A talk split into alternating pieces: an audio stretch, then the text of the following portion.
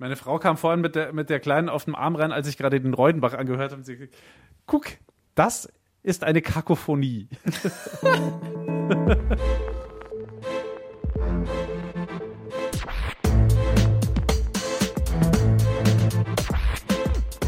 Klassik für Klugscheißer. Hallo und herzlich willkommen zu Klassik für Klugscheißer, dem immer noch neuen Podcast von BR Klassik. Ich bin Uli Knapp. Und ich bin Lauri Reichert. Schönen guten Tag. Es gibt gute Nachrichten von Klassik für Klugscheißer. Wir sind nominiert für den Deutschen Podcastpreis. Und zwar in der Kategorie Bestes Talk-Team. Das ist jetzt nicht zu verwechseln mit Tag-Team wie beim Wrestling, wo sich irgendwie zwei ähm, mit zwei anderen balgen und irgendwie rangeln. Nein, Talk-Team. Ja, und dann sind wir noch für was nominiert bei diesem Preis, nämlich für den Publikumspreis. Da kommt ihr jetzt ins Spiel.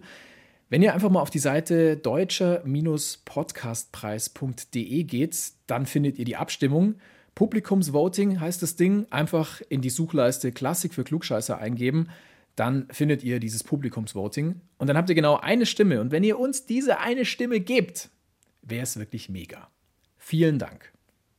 Letzte Folge haben wir über Aussteiger gesprochen. Und wir hatten auch eine Aussteigerin drin.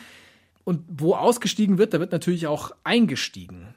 Diesmal steigen wir ein und wir steigen auch um. Ich habe hier gleich mal einen Einsteiger in die klassische Musik für dich, Lauri. Ähm, der Mann heißt Josef Mislivecek. Hast du den schon mal gehört? Also ja, ich habe früher mal was auf der Klarinette von dem gespielt. Mein mhm. damaliger Lehrer war irgendwie Fan von Mislivecek, aber das war's auch schon mit meinem mhm. Wissen über ihn. Mhm. Sonst ist es damit nicht so weit her. Ja gut, okay, dann steigen wir doch gleich mal ein mit seiner Musik.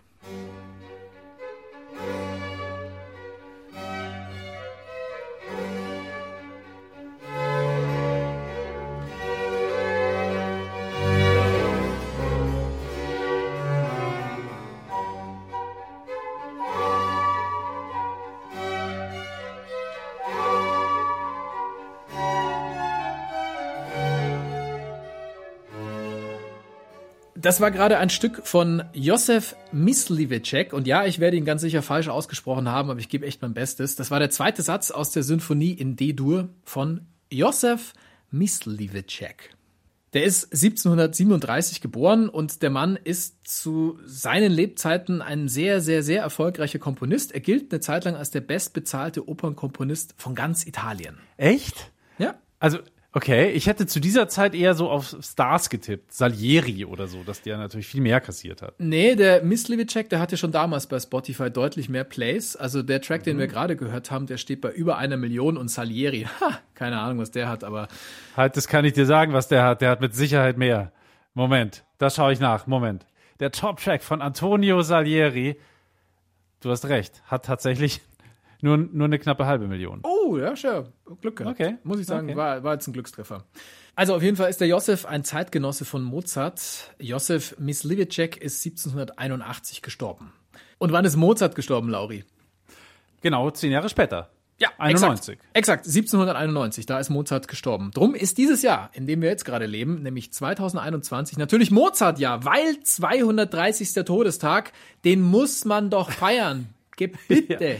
Ja, mit Mozart-Badeenten und Wurst in Geigenform aus Salzburg, die es ja wirklich gibt.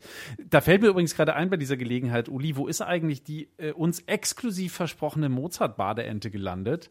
Da hatte uns ja wirklich der Herr Fabrikant höchst selbst aus Salzburg geschrieben, dass er uns eine schicken will. Das ist aber schon ein paar Monate her. Ich vermisse die jedes Mal, wenn ich alleine meine Bahn in, meiner Wanne ziehen muss. Hast du die vielleicht abgestaubt? Nee, also ganz sicher nicht. Ich habe mich damals ja schon geärgert, weil du gesagt hast, du hast es gedealt mit diesem Fabrikanten dass die an dich geht, beziehungsweise Der hat ich glaube mit dem Hörerservice des Bayerischen Rundfunks, dass ja. es an dich geht und dass ja. ich mir jetzt selber eine besorgen muss. Und deswegen bin ich fix davon ausgegangen, dass die halt bei dir rumpaddelt auf deinem Badewasser und ähm, wir haben da Leider nie mehr nicht. drüber gesprochen. Okay, ja gut, dann. Ja, wenn ähm, Sie das hören, Herr Badeentenfabrikant, ähm, A, möchten wir hier mit unserer Enttäuschung Ausdruck verleihen und B, hätten wir gerne noch diese verfickte Badeente. ja, ähm, Merchandise, das es von Josef Mislivicek meines Wissens nach nicht gibt. Und falls ihr euch jetzt gerade eine Beule in den Bauch ärgert und schimpft, was verzapft der selbsternannte Klugscheißer-Depp da für einen Humbug? Natürlich gibt's Miss Livicek Merchandise. Und zwar dieses und vor allem jenes. Ja, dann lasst euren Grant gerne aus, und zwar an uns, und schreibt uns eine saftige und gepfefferte Mail an klugscheißer.brklassik.de. Klugscheißer in diesem Fall mit Doppel-S. Und insgesamt mit 3S. Und insgesamt hat die Adresse dann sogar 5S, wenn man alle zusammenzählt. So, zurück zu Josef Mislivicek. In Italien, da können sie damals seinen Namen ungefähr so gut aussprechen, wie ich das hier tue, und deshalb heißt er da einfach Il Buemo, der Böhme, der Bäme. Die Musik ist wirklich schön und drum würde ich vorschlagen, komm, wir hören einfach nochmal rein.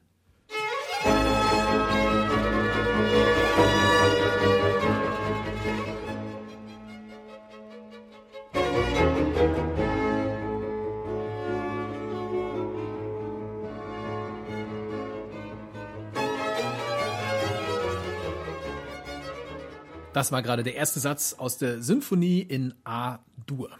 Und man muss sagen, der Typ ist ins Komponieren eher so reingerutscht. Also er hat zuerst mal Philosophie und Literatur studiert, was man halt so macht. Äh, damals in Prag hat er das getan. Aber irgendwie läuft's nicht so mit dem Studium. Vielleicht zu viel Bivo, zu viel Bier, ich weiß es nicht. Josef bricht auf jeden Fall das Studium ab. Ein paar Jahre später dann, 1758, da beginnt er dann eine Ausbildung und zwar zum Müller. Das bietet sich an. Der Vater ist nämlich der Vorsteher der Prager Müller-Gilde. Und vielleicht ist damals ja auch so ein Satz gefallen wie: Sohn, jetzt mach erst mal was Vernünftiges. Und tada, es haut tatsächlich hin. Er wird Geselle und schließlich auch Müllermeister. Alles geil gelaufen. Ich höre die ganze Zeit Müller. Alle Ja. Müller oder was? Alle und alles Müller, ja, das kann man schon so sagen. Zuerst ist es so, dann aber ist das Müllern nicht mehr so des Müllers Lust. Josef wendet sich der Musik zu und so kommt der Mühlstein dann ins Rollen und zwar so richtig. Ich sag nur, bestbezahlter Komponist Italiens. Also Opernkomponist zumindest. Und wahrscheinlich gibt's am Sonntag immer frische Semmeln, ganz ohne dass er irgendwie in der Mühle ackern muss oder so. Das Ende dieser Geschichte ist leider etwas tragisch oder sogar sehr tragisch. Josef kriegt die Syphilis, verliert nach einer OP seine Nase. Wie bitte? ja, habe ich mir auch gedacht, als ich das gelesen habe. Er verliert nach einer OP seine Nase, weil man Ja. sie ihm aus Versehen abgeschnitten hat. Ja, so ein bisschen trifft es schon, ja. Also es gibt dazu ähm, einen Brief von einem gewissen Mozart an seinen Vater. Ich zitiere: Mein allerliebster Papa, antworten Sie doch dem Miss Livicek. Sie können ihm keine größere Freude machen, denn der Mann ist völlig verlassen. Wenn sein Gesicht nicht wäre. Der Chirurgus Kakko, der Esel, hat ihm die Nase weggebrennt. Man stelle sich jetzt den Schmerz vor. Das ist ja furchtbar. Das ist furchtbar, ja. Das ist äh, eher so Frankenstein-Chirurgie, habe ich das Gefühl. Aber es ist ja mehr als 200 Jahre her. Auf jeden Fall stirbt der Mann dann mit 43 Jahren verarmt. Und da sind wir dann wieder bei Mozart. Da war es ja am Ende leider auch nicht viel anders. Also er hatte immer noch eine Nase, aber er war auch arm, das ist wohl wahr. Ja. Und äh, von Mozart gibt's halt heute noch Kugeln. Ja. Und er wird als einer der größten aller Zeiten verehrt, auf der ganzen Welt wohlgemerkt. Und von äh, Mislivicek Mischbrot zum Beispiel, wenn wir doch äh, bei der Müller-Familie sind, habe ich persönlich noch nichts gehört. Ja, Mischbrot auch ein schönes Wort. Ähm, wenn wir schon beim Mischbrot sind, da würde ich ganz gerne noch einen Künstler ins Spiel bringen, mit dem du jetzt wahrscheinlich nicht unbedingt so rechnen würdest an dieser Stelle. Er ist einer der ganz Großen in den Mühlen der Hitkomposition. Ich spreche von René Baumann alias DJ Bobo. Oh ja, stimmt. Das ist auch tatsächlich ein, ein, äh, ein Einsteiger, ein Umsteiger. Ja, der hat nämlich Bäcker gelernt und auch Konditor. Und er hat Hits gebacken wie There's a Party oder Everybody. Äh, Nicht zu vergessen, Somebody Dance With Me. Bestimmt. Also du kannst verschiedene Worte zusammenfügen und dann wird es immer einen DJ Bobo-Titel geben, der irgendwie so heißt. Irgendwas mit sicher. Party und Everybody. Genau, genau, genau, auf jeden Fall. Das ist, das ist eine gute Formel, auf jeden Fall. Bevor er gelernt hat, wie man Hits backt, hat er ganz einfach erstmal gelernt, wie man den Teig dafür ansetzt. Music is what I'm living for. Hit the dance floor like there ain't no more. Ain't, no, more time for taking your chance. Jam, big jam for the summer's romance. With hands in the air, everyone and everywhere. Move your body, jump around, check it out with the sound. Everybody, everybody, get up and sing it loud. This is the sound that makes you feel proud.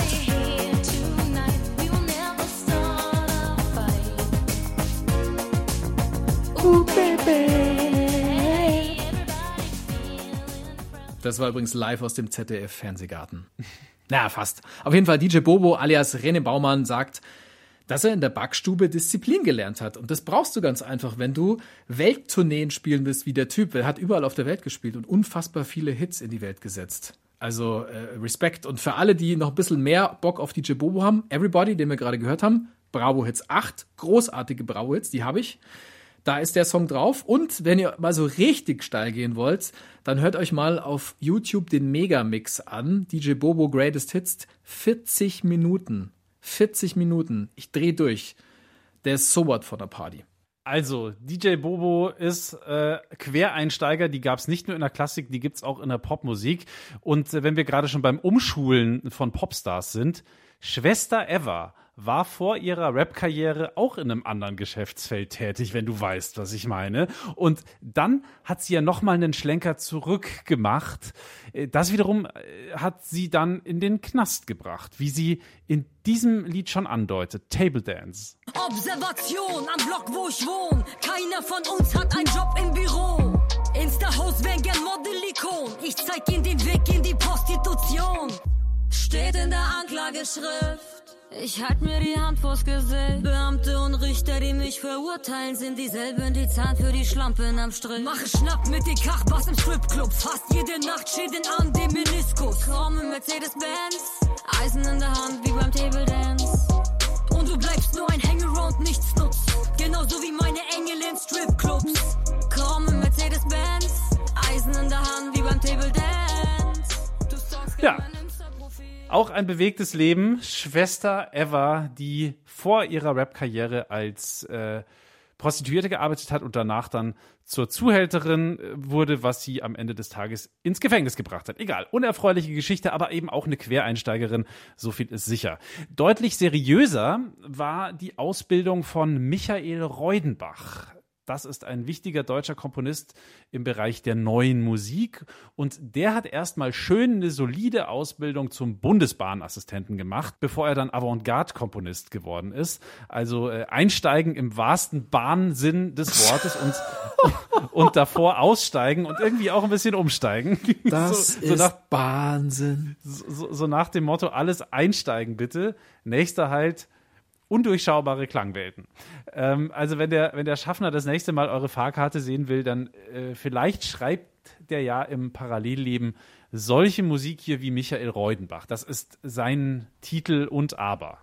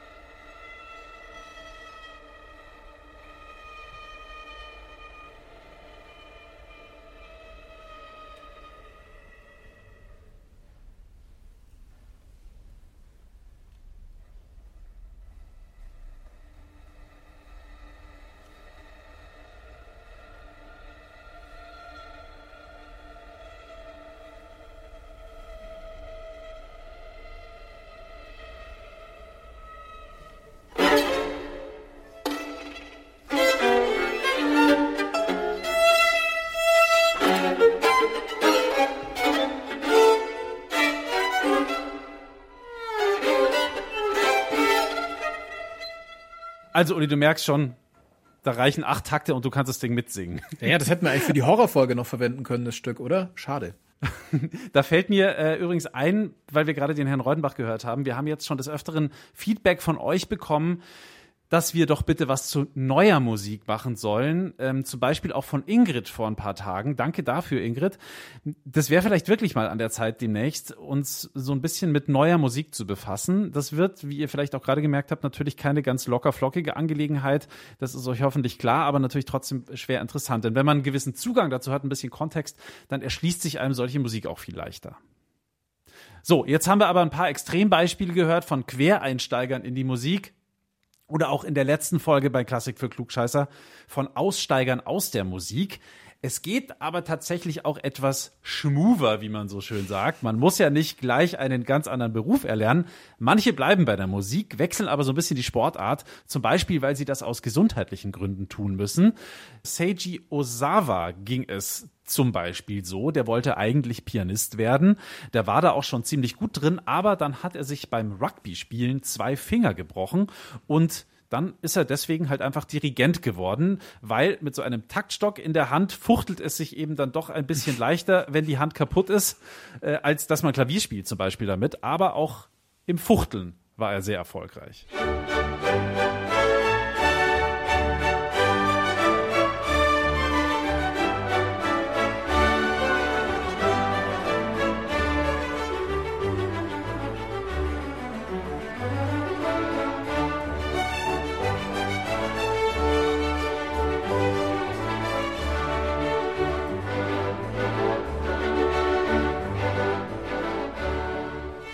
Ja, da haben wir gerade in Aktion gehört den japanischen Dirigenten Seiji Osawa, der umgeschult hat vom Pianisten zum Dirigenten, weil er sich beim Sport die Hand verletzt hat. Uli, Sportverletzungen, das sind auch, das ist auch so ein bisschen dein Ding, oder? Ja, ein paar Sachen habe ich mir auch schon kaputt gemacht. Ähm, Also ich habe dich schon des Öfteren humpeln sehen. Ja, gut, einmal was was Gröberes, aber tatsächlich beim Rugby habe ich mir auch mal das Schlüsselbein gebrochen. Im Schüleraustausch Ach, du in spielst England. auch Rugby. Ja, das war aber, muss ich ehrlicherweise sagen, Touch Rugby. Das bedeutet, dass man eher so, naja, man, man klatscht den anderen oder die andere, es waren gemischte Mannschaften ab, wie beim Fangus. Und dann ähm, endet der Spielzug da. Also wirklich die absolut softe Variante. Und ähm, da bin ich tatsächlich ausgerutscht auf einer Wiese und habe mir das Schlüsselbein gebrochen. Am letzten Tag des Schüleraustausches in England. Es war großartig. Dann ging es am letzten Abend so- noch in die Notaufnahme in einem englischen Krankenhaus in Nottingham. Boah, es ist eine eigene Geschichte, ja. Beim, beim Touch Rugby. Touch, Touch Rugby, ja. Hast genau. du dir dann ausgerechnet wehgetan bei der harmlosen Variante? Ja. Das ist so ein bisschen wie, ja, ich habe mich beim Fallschirmspringen verletzt. Ja, wobei, ja, ich bin in der Schnalle vom Rucksack irgendwie hängen geblieben, als wir Am ins Boden. Flugzeug eingestiegen sind. Genau, Boden, genau, ganz genau, genau. So war das ungefähr. Aber die Geschichte, ich muss sie mal wann anders ausführlich erzählen. Auf jeden Fall, da war ich 16 oder 17 und ähm, habe dann zu Hause einen Tag später in Deutschland erfahren, als ich beim Arzt war. Ich habe nämlich krasse Schmerzmittel bekommen. Zuerst konnte ich mir nicht mal mehr die Gürtelschnalle zumachen und dann mit dem Schmerzmittel drin ging wieder alles wunderbar, es wäre nix. Und einen Tag später sagt der Arzt zu Hause in Deutschland, ja, also das setzen Sie mal lieber ab. Das ist Methadon. Okay. Ist kein Witz. Ist kein Witz. Der hat einfach nur gesagt, das äh, würde den Junkies am Bahnhof jetzt taugen, aber das setzen Sie mal lieber ab. Ähm, Du Scheiße. das ist Methadon. Ja, und ich, ich, ich habe damals, damals auch, als ich es noch nicht wusste, ich habe es ja schon ein, zwei Tage genommen, äh, ein Radler im Biergarten getrunken und konnte fast nicht mehr laufen. Also insofern, da war wohl was dran. Aber ich glaube, es wäre eher so eine abgeschwächte Version von Methadon. So, Wow. Ähm, shocking, shocking News von Uli Knapp. Kommen wir wieder zurück zu unseren Musikern. Ein anderes, noch viel berühmteres Beispiel für einen Musikinvaliden ist einer meiner ganz großen Lieblinge, der romantische Komponist Robert Schumann. Äh, Der hat es nämlich einfach übertrieben. Er war so verdammt ehrgeizig. Er wollte unbedingt ein weltbekannter Pianist werden, dass er sich den Mittelfinger seiner rechten Hand kaputt geübt hat. Im wahrsten Sinne des Wortes. Und das schon mit 22 Jahren. Da war dieser Finger nämlich völlig versteift schon. Als er dieses Stück hier geschrieben hatte, da konnte er noch äh, Klavier spielen wie ein junger Gott und hat sich gerade auf seine Karriere vorbereitet. Das ist die Toccata in C-Dur von Robert Schumann.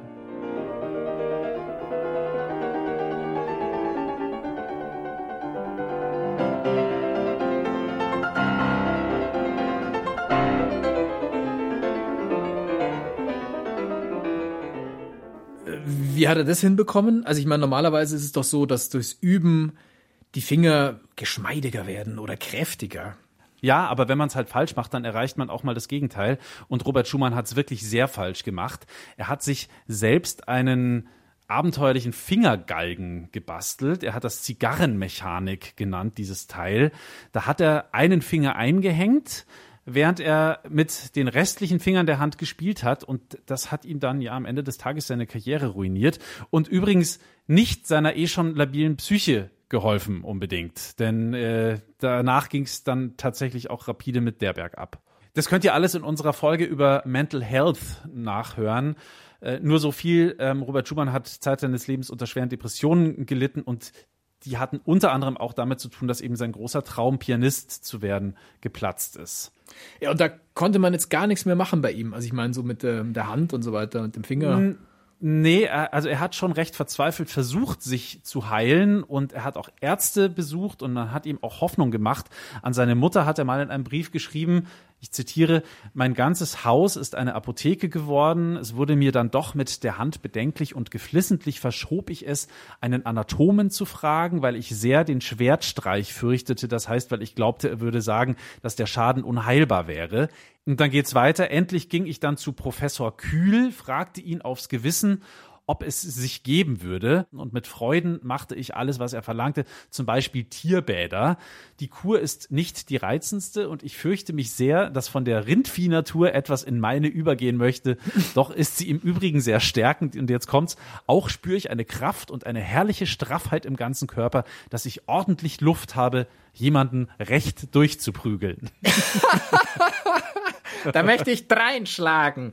Jemanden ordentlich recht durchzuprügeln. Herrlich. Genau, aber am Ende haben, haben ihm halt auch leider die Tierbäder, die sogenannten, nichts geholfen. Und er arrangiert sich aber und wird Komponist. Wie wir alle wissen, einer der größten.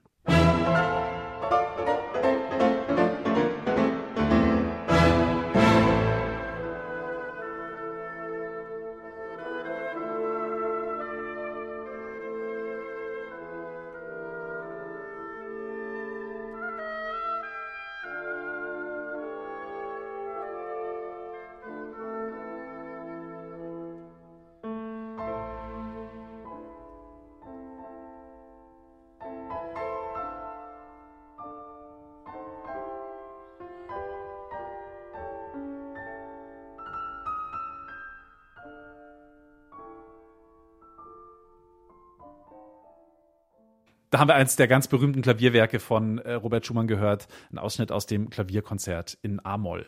Kommen wir zu einem, der komplett umgestiegen ist. Der hat ja sozusagen das Genre gewechselt. Er hier.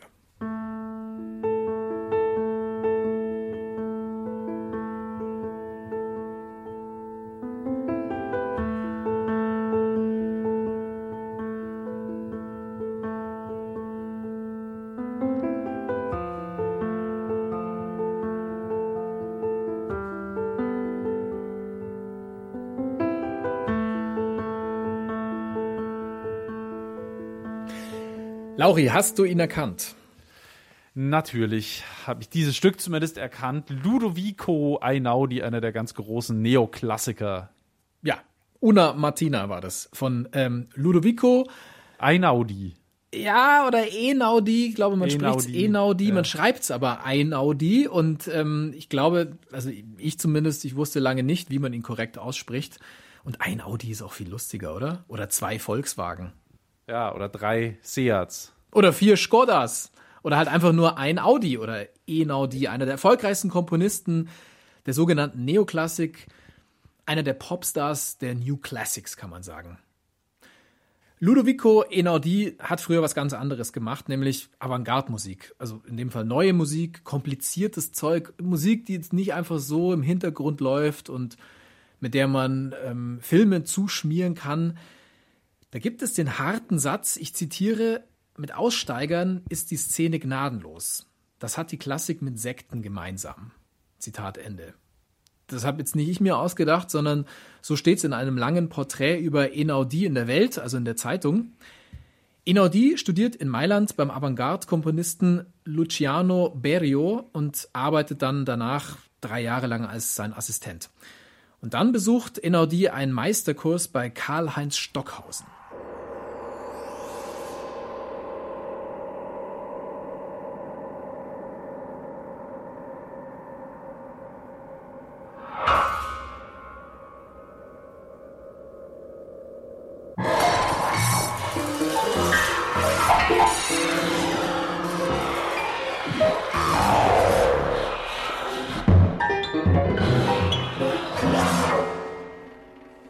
Ja, schöne Popnummer hast du uns da mitgebracht. Ja, ja, ja, ich wollte es einfach mal ein bisschen auflockern. Das ist Kontakte von Karl-Heinz Stockhausen. Funky Track zum Tanzen. Einaudi komponiert dann auch ungefähr in die Richtung von Stockhausen. Jetzt würde ich natürlich gerne was anspielen, damit man sich das vorstellen kann, wie der Enaudi damals geklungen hat. Aber ich finde nichts. Und das ist wahrscheinlich auch kein Zufall, dass die Aufnahmen, die man dann findet, bei seinem Album Le Honte anfangen. Also beim populäreren Zeug. Genau, eigentlich. also äh, nicht mehr dieses etwas, naja, sagen wir, sperrige, was wir gerade gehört haben von Stockhausen, also nicht dieser Stil. Und äh, ich habe auch nichts gefunden in unserem alt, alt ehrwürdigen BR-Archiv und auch meine Kolleginnen und Kollegen von Klassik für Klugscheißer, die da wirklich tief graben, die haben nichts gefunden. Also insofern, naja, so ist es halt. Ich zitiere jetzt nochmal aus diesem Artikel über Enaudi. Zitat Enaudi, mir kam meine Welt immer seltsamer vor. Wir hatten kein Publikum, kein normales jedenfalls. Und ich fand, dass die komplexen Kompositionsmethoden in keinem Verhältnis standen zum Ergebnis. Zitat Ende.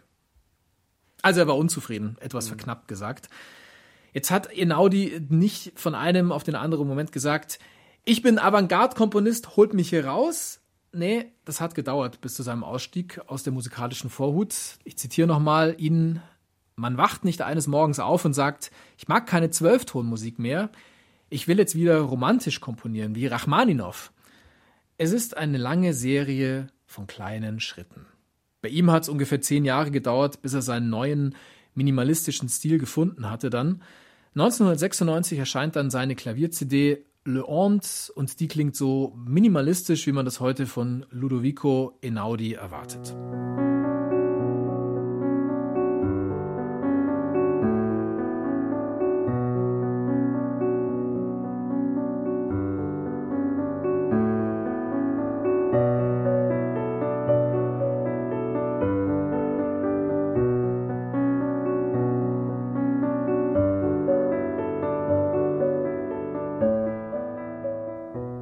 Ganz schöner Sprung. So musikalisch. Ja, es ist halt einfach was ganz anderes. Also es klingt für mich zumindest komplett anders. Seit einiger Zeit ist der Mann auch mit Filmmusik sehr erfolgreich.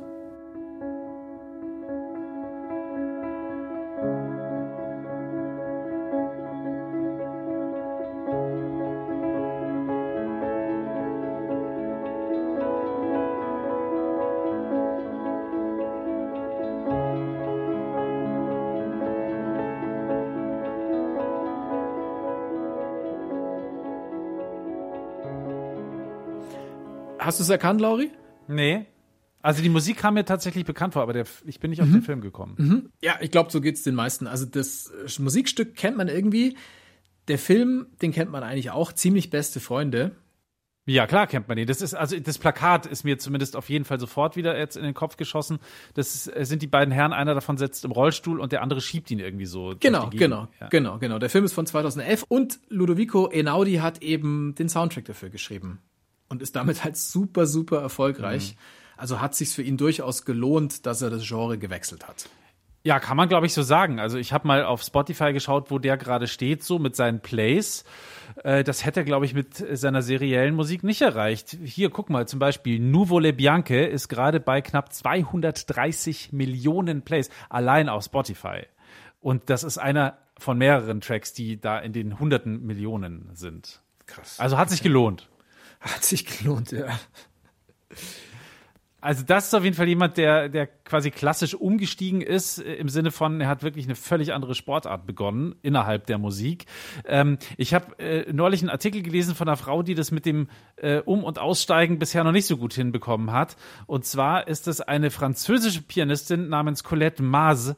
Äh, die Dame ist mittlerweile 106 Jahre alt und spielt seit sage und schreibe 100 Jahren Klavier.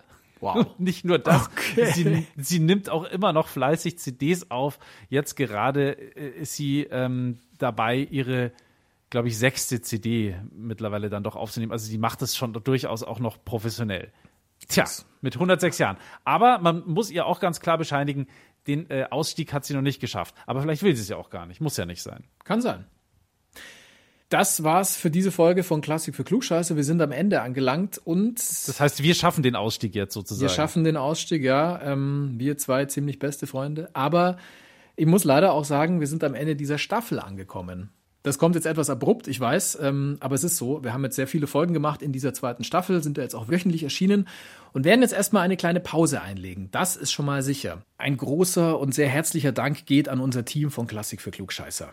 Christine und Kati, allen voran, die sind die beiden, ohne die es diesen Podcast nicht gäbe. Tobi und Henrik, die sind von Anfang an, von der ersten Folge an mit dabei. Natürlich an Peter im Hintergrund und an Gino, Judith und Jan. Wie es dann nach dieser Pause weitergeht oder ob es so weitergeht wie bislang, das wissen wir ehrlicherweise noch nicht. Das ist noch nicht ganz durch.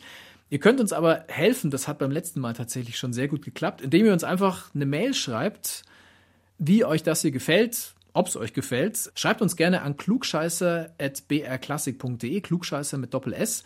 Lasst eine tolle Bewertung da, fünf Sterne sind da immer super. Empfehlt uns weiter und das sind dann alles Argumente für uns, dass wir dem Bayerischen Rundfunk sagen können, hey, wir würden hier gerne weitermachen, es funktioniert doch gut. Lasst uns eine weitere Staffel Klasse für Klugscheißer in die Welt setzen. Dem ist tatsächlich wenig hinzuzufügen. Hört auf das, was der Uli gesagt hat, dann macht ihr alles richtig. Ich hoffe, wir hören uns sehr, sehr bald wieder. Es hat wie immer großen Spaß gemacht. Mit Uli, dir natürlich sowieso und auch mit euch und mit all eurem Feedback, eurem tollen. Äh, ich bin mir ziemlich sicher, das geht auch so weiter. Ich hoffe es, ja, ich glaube auch. Aber auf jeden Fall vielen Dank fürs Hören und fürs treue jede Woche hören und schreiben. Wir hören uns in irgendeiner Form wieder. Ich bin Uli Knapp, Servus. Ich bin Lauri Reichert. Auch Servus.